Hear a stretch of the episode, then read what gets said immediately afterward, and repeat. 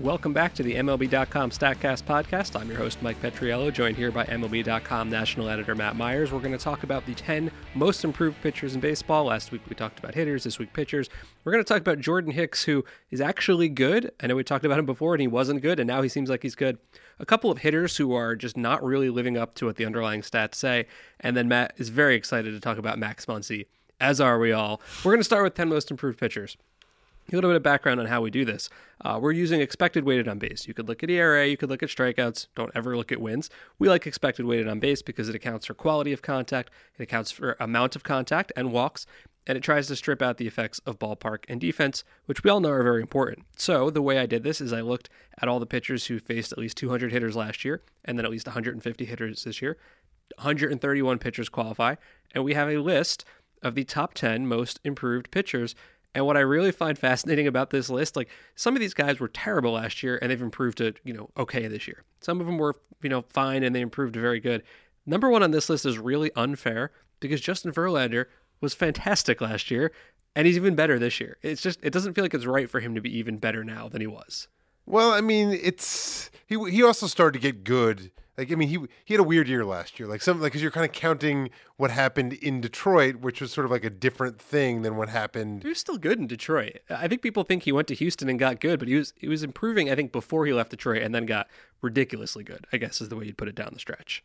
Yeah, I mean, it's it's.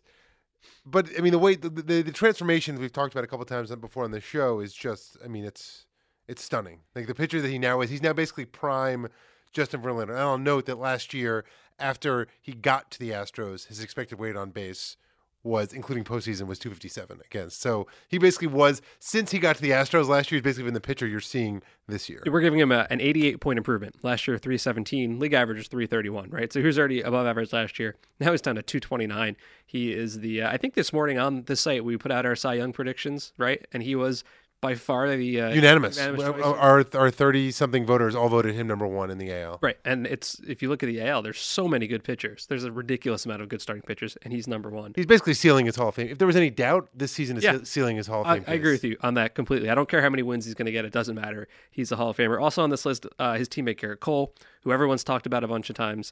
Uh, I think we probably made a little bit too much of oh he's throwing more sliders and curveballs and not throwing crappy sinkers, but it's certainly part of that. I think. Um, so you know he's been a big part of the uh, of Houston's pitching success. A couple of these names on this list have one thing in common, and that's that they went from starters to relievers. So in some sense, I guess that's a little unfair because Verlander's not doing that. There's two Mets on this list. We've talked about these guys before. You may have heard on this show Seth Lugo. Seth Lugo was kind of like the spin rate guy but now he's a legitimately good pitcher. He's improved beyond this like sideshow thing he had going on. True, but he's also throwing his curveball a lot more. Right. So it is. It is. I mean, he's kind of he is leaning into the spin rate thing to a certain degree. I had looked this up earlier. He threw. Where did I have it here? Last year he threw 17% curveballs. This year he's thrown 31% curveballs. That is the second biggest curveball increase. Uh, Lucas Sims plus 17%. Jeremy Hellickson is tied with him. 70, per, talking about percentage points. Yes. In percentage points. To 31%. He's throwing it more. Only one guy has thrown a larger increase of curveballs. Uh, and then also, you know, Lugo and Gsellman, I think, are both playing the exact tune that starters to relievers do.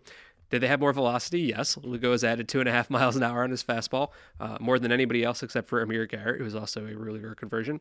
Uh, Gsellman's up from 92.8 to 93.4, and they changed their pick, their pitches. As you said, more curveballs for Lugo. For Gsellman, he's basically dropped the four seamer entirely in favor of this moving two seamer. I know Lugo's going to go back into the rotation now because he's looked very good.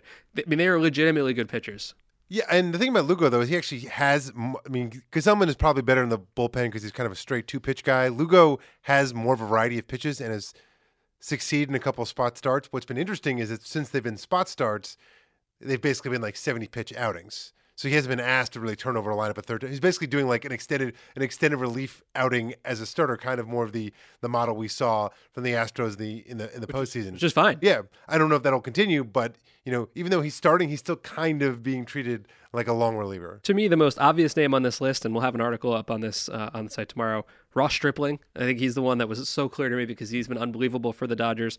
He's had eight starts uh, for the Dodgers this year, but really seven since he's gone in the rotation full time. In those seven starts, listen to these numbers: forty and two thirds innings, a one thirty three ERA, and a fifty three to four strikeout to walk ratio. That is, of course, ludicrous. Uh, of 148 starters who have allowed 100 balls in play, he has a 21.6% hard hit rate. That is the lowest. So he's got a 53 to 4 strikeout to walk, and nobody can hit the ball hard off of him.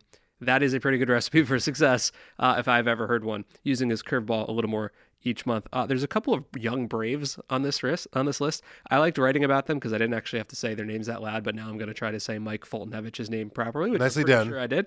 Uh, and He'll be, he'll be, we'll call him Faulty from here on in. all right, and Sean Newcomb uh, on this list. Both uh, both trade acquisitions a couple years ago when the Braves tore it down. They got Sean Newcomb for Andrew Andrelton Simmons, which Andrelton Simmons is awesome. So I'm still not sure that's actually a great deal.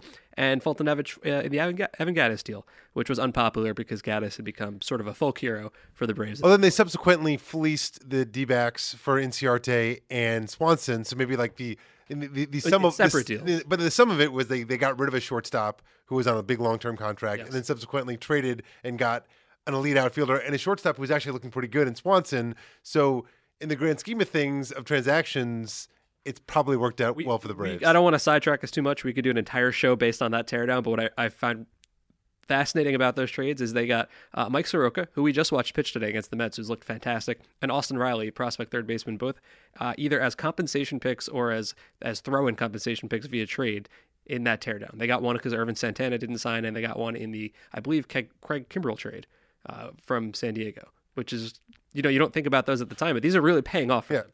Anyway, back to this list. Those two are both on our top 10 most improved list. A couple of names at the top that I found pretty surprising Tyler Glasnow and Vince Velasquez. Tyler Glasnow, I think, also pretty clearly a starter to reliever conversion. This is why I like using expected weighted on base. Tyler Glasnow has a 489 ERA. You wouldn't actually think he's doing well.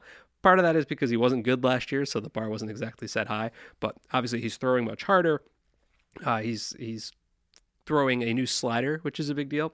And then there's a couple of guys on the list who are very clear health reasons. Vince Velasquez. Uh, you remember it got reported his season ended with like a finger issue last year, and then later on he came out and said no, it was actually thoracic outlet syndrome. It's like oh, that escalated quickly.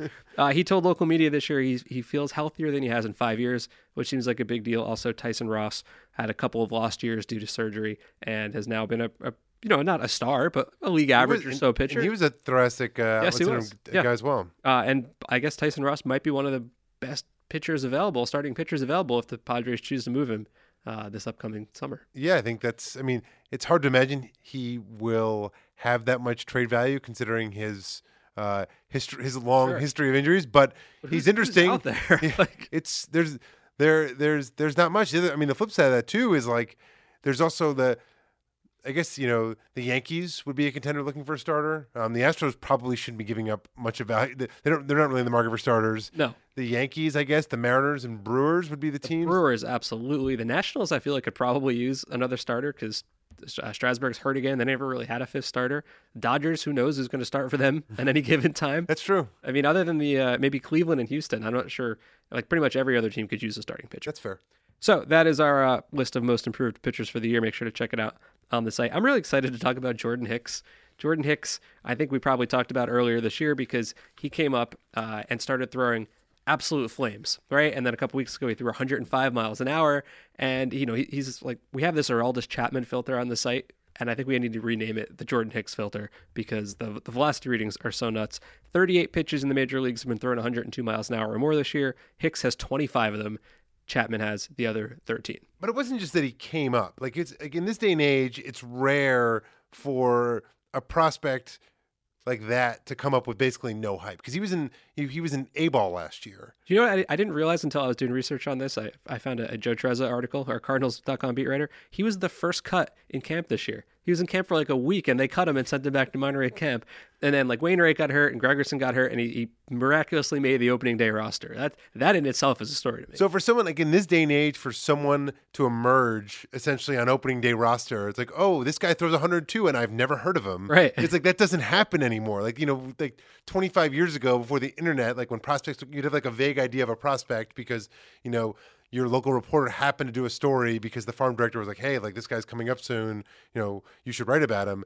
Like nowadays, we cover prospects so well that guys like this usually just don't like slip under the radar. And I guess part of the reason he did was because he threw 102, but like he didn't, his numbers in the minors weren't great. Like last year across, you know, a couple levels, he had a three two one ERA with less than a strikeout per inning in A ball, and he was throwing hundred. So it's kind of like, okay, well, what's the deal here? And when we first saw him, I think we figured that part out pretty quickly. He throws a sinker. It- It's got a lot of uh, drop and movement. He's not this guy who's throwing 100 miles an hour uh, four seams up in the zone to get a lot of swinging strikes. He's going to get a lot of ground balls.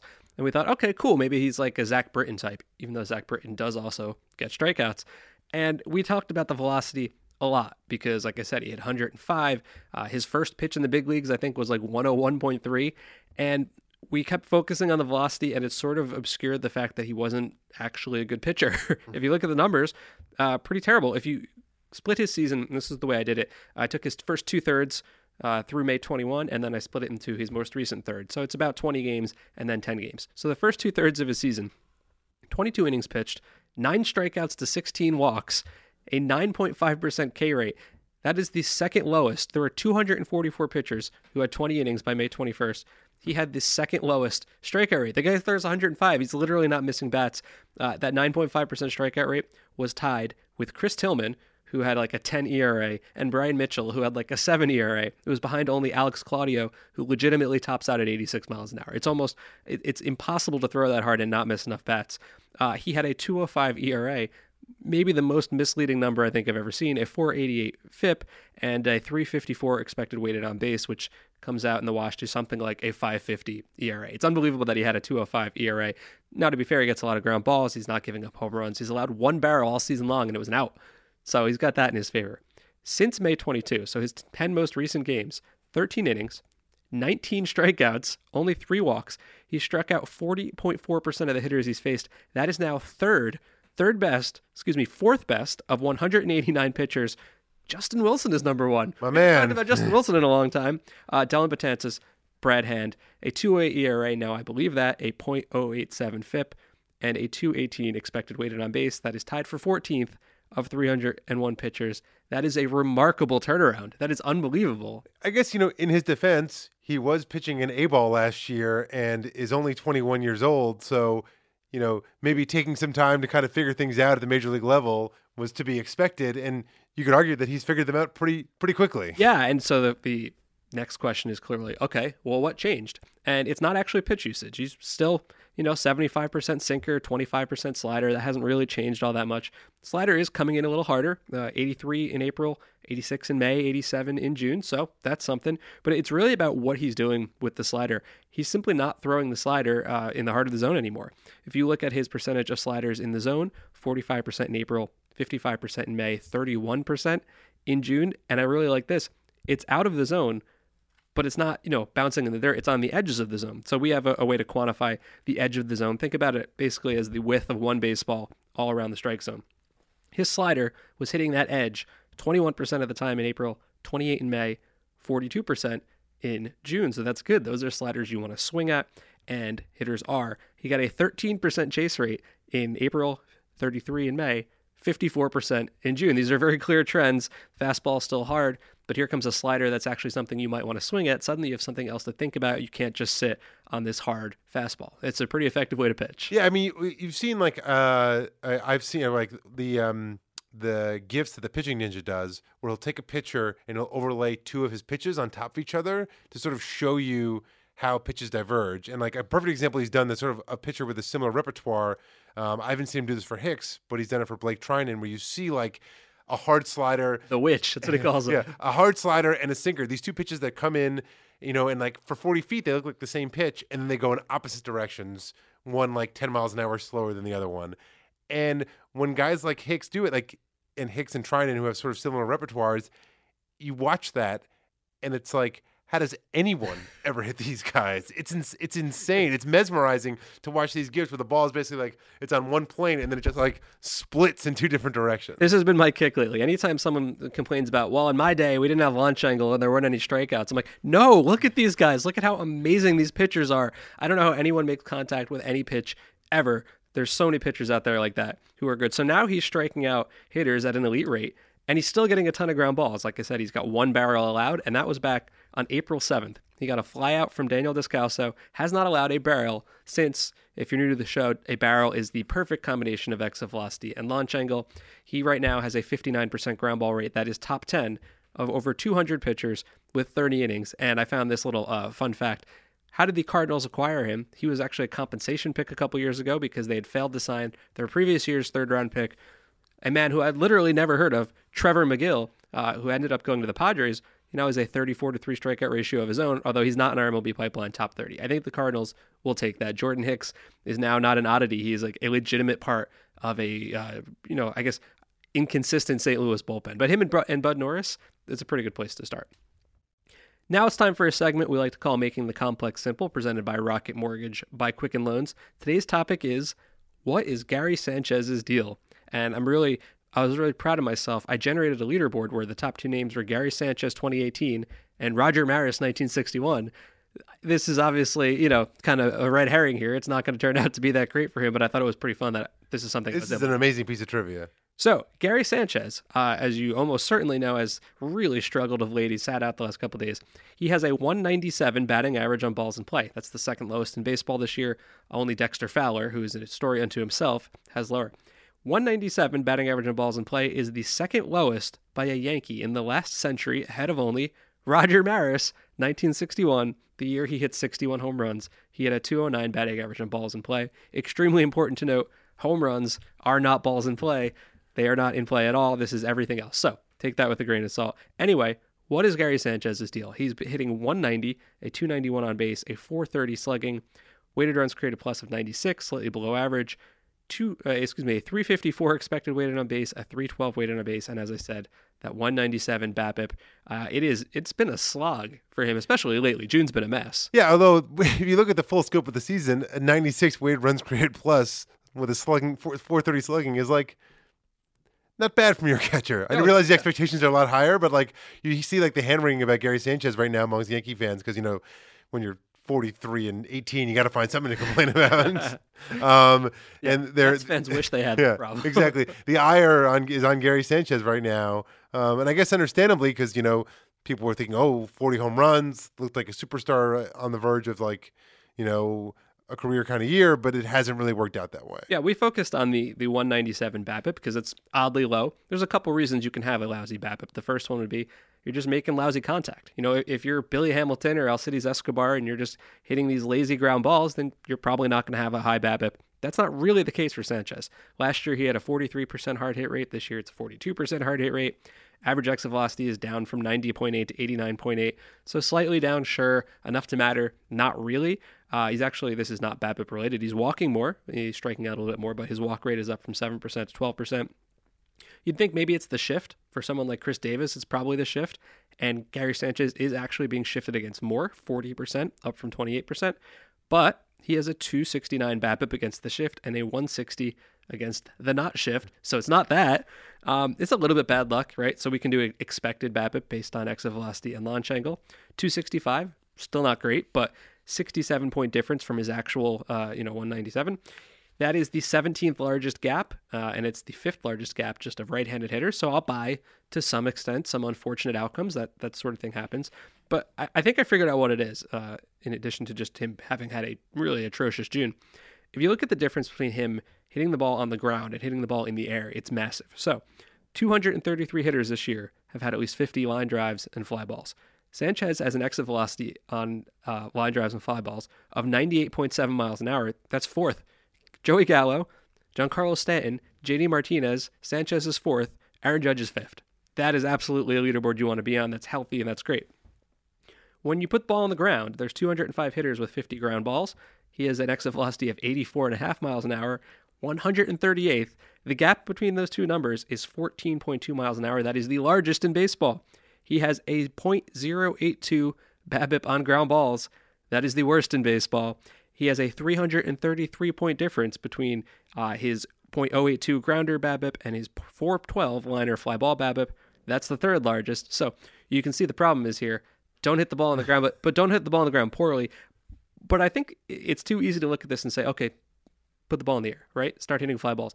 I think that might actually be his problem. I think he's trying so hard to hit the ball in the air that he's inadvertently creating terrible ground ball contact. He's never been strong on the ground, right? Like he's a catcher. He's not that fast. Wasn't fast in previous years either. Um, but really, if you if you look at the progression of his season, his April was horrible. 295 on base, and then May pretty good. 367 on base, 472 slugging. June so far, he's hitting 069, a 156 on base, a 103 slugging, a 192 expected weighted on base. That's not bad luck.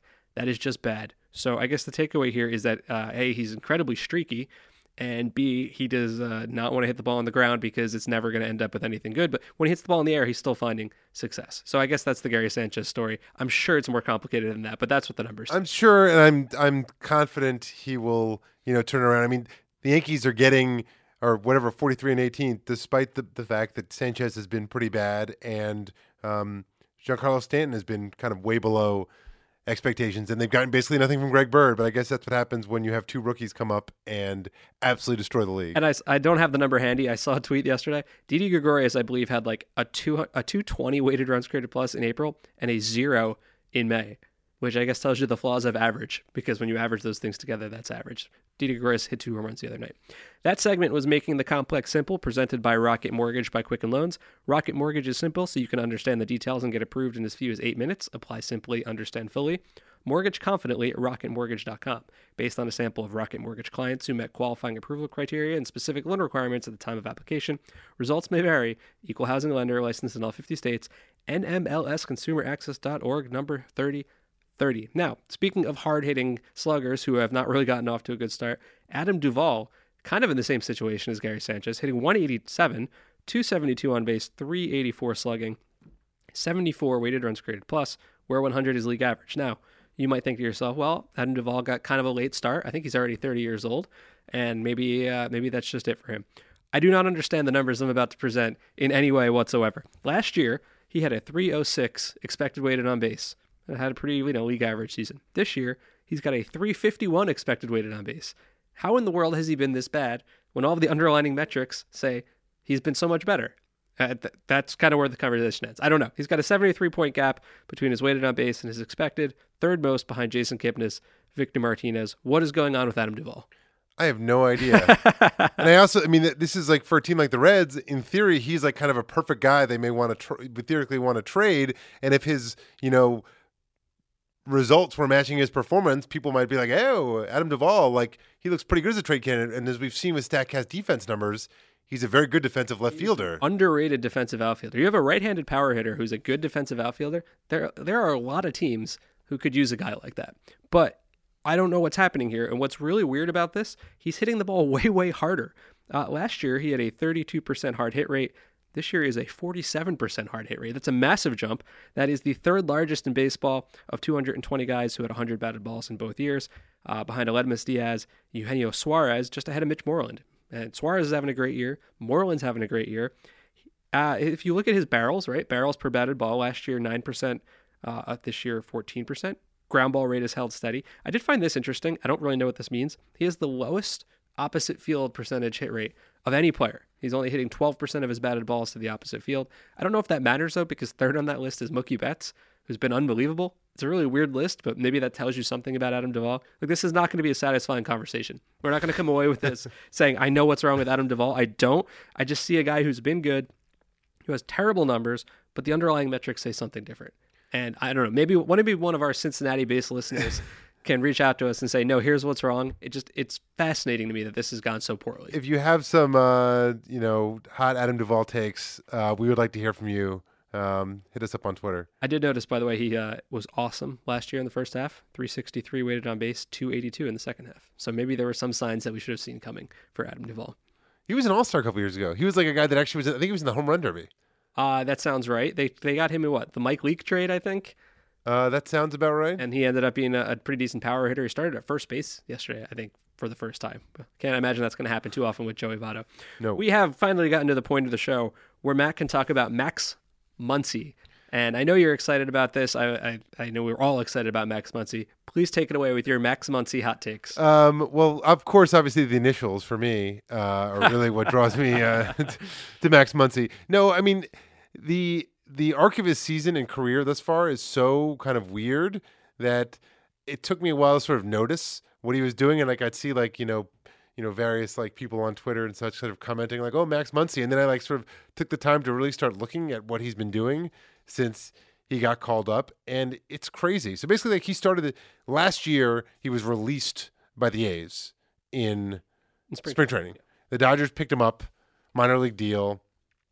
Um, I don't even think he played the majors last year. No, he did Yeah. not. Did I play All the, year in the minors. He had a nice year uh, in AAA. Hit uh, 309, 414, 491 uh, at Oklahoma City, 379 plate appearances. Okay, nice year. Dodgers are stacked. Max Muncy's not going to get a chance with the Dodgers. I mean, this team's got more depth than any team. There's no chance this guy sees the major leagues. Of course, the Dodgers get destroyed by injuries in the early going. Um, Logan Forsythe goes on the DL in mid-April. They call up Breyvic. Uh, Breyvic Valera, Breyvic who they actually traded for from St. Louis when he didn't make the Cardinals at the end of spring trading. So they call him up and they opt send him back down a couple days later and call up Muncy from AAA. Muncy, who was raking at AAA again, uh, hitting 313, 421, 563, of course, in only 38 plate appearances. But perhaps they saw something. And lo and behold, Max Muncy has been am- literally, literally among the best hitters in Major League Baseball since he came up. You don't believe me? I will present you with the facts. Uh, raw numbers alone 277, 395, 631 with 13 hum- homers 631.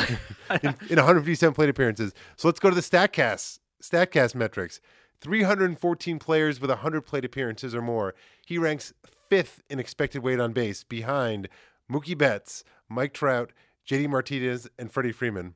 That's good. I wish I had the Homer Simpson. That's good. Um, fifth in actual weighted on base. So it's not just a fluke. 424 behind those same four names. This the top five in expected and actual weighted on base are the exact same five in the exact same order.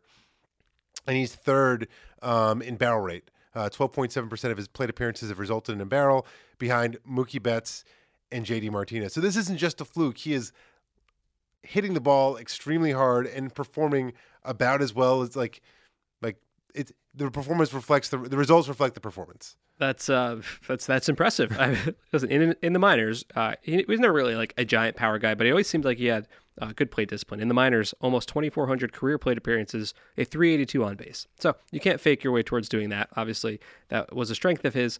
Uh, couldn't break through with the A's. He had a couple of cups of coffee uh, a few years ago, just never really happened. So far this year, uh, as you said, the uh, the Statcast metrics are really impressive.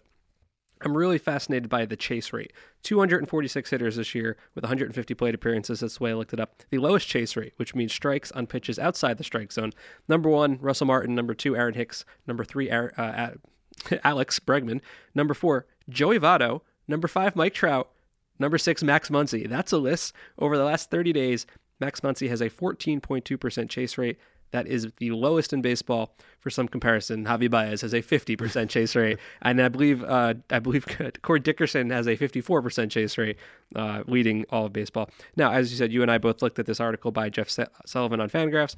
Maybe somewhat of a swing change, lowering his hands, a bit more of a leg kick, but I don't think this is a massive JD Martinez, Justin Turner uh, kind of change in approach. I wonder if this is just a guy who got the right opportunity at the right time. You know, some guys take more time to break out. We've seen this happen before. Yeah, and uh, what's really interesting too about Muncy, and this is what I, why I really wanted to talk about him on the podcast, is I, I, I was started doing some preliminary research on him, and I, I saw that he was he was uh, picked in the uh, fifth round of the uh, 2012 draft. So I was curious. Whenever I see like guys, I'm always curious like who was picked around him, like who like who else was available or like you know got taken in that round. So you go and click on the fifth round, go, go to baseball reference, click on the fifth round of the 2012 draft, and sort it by war.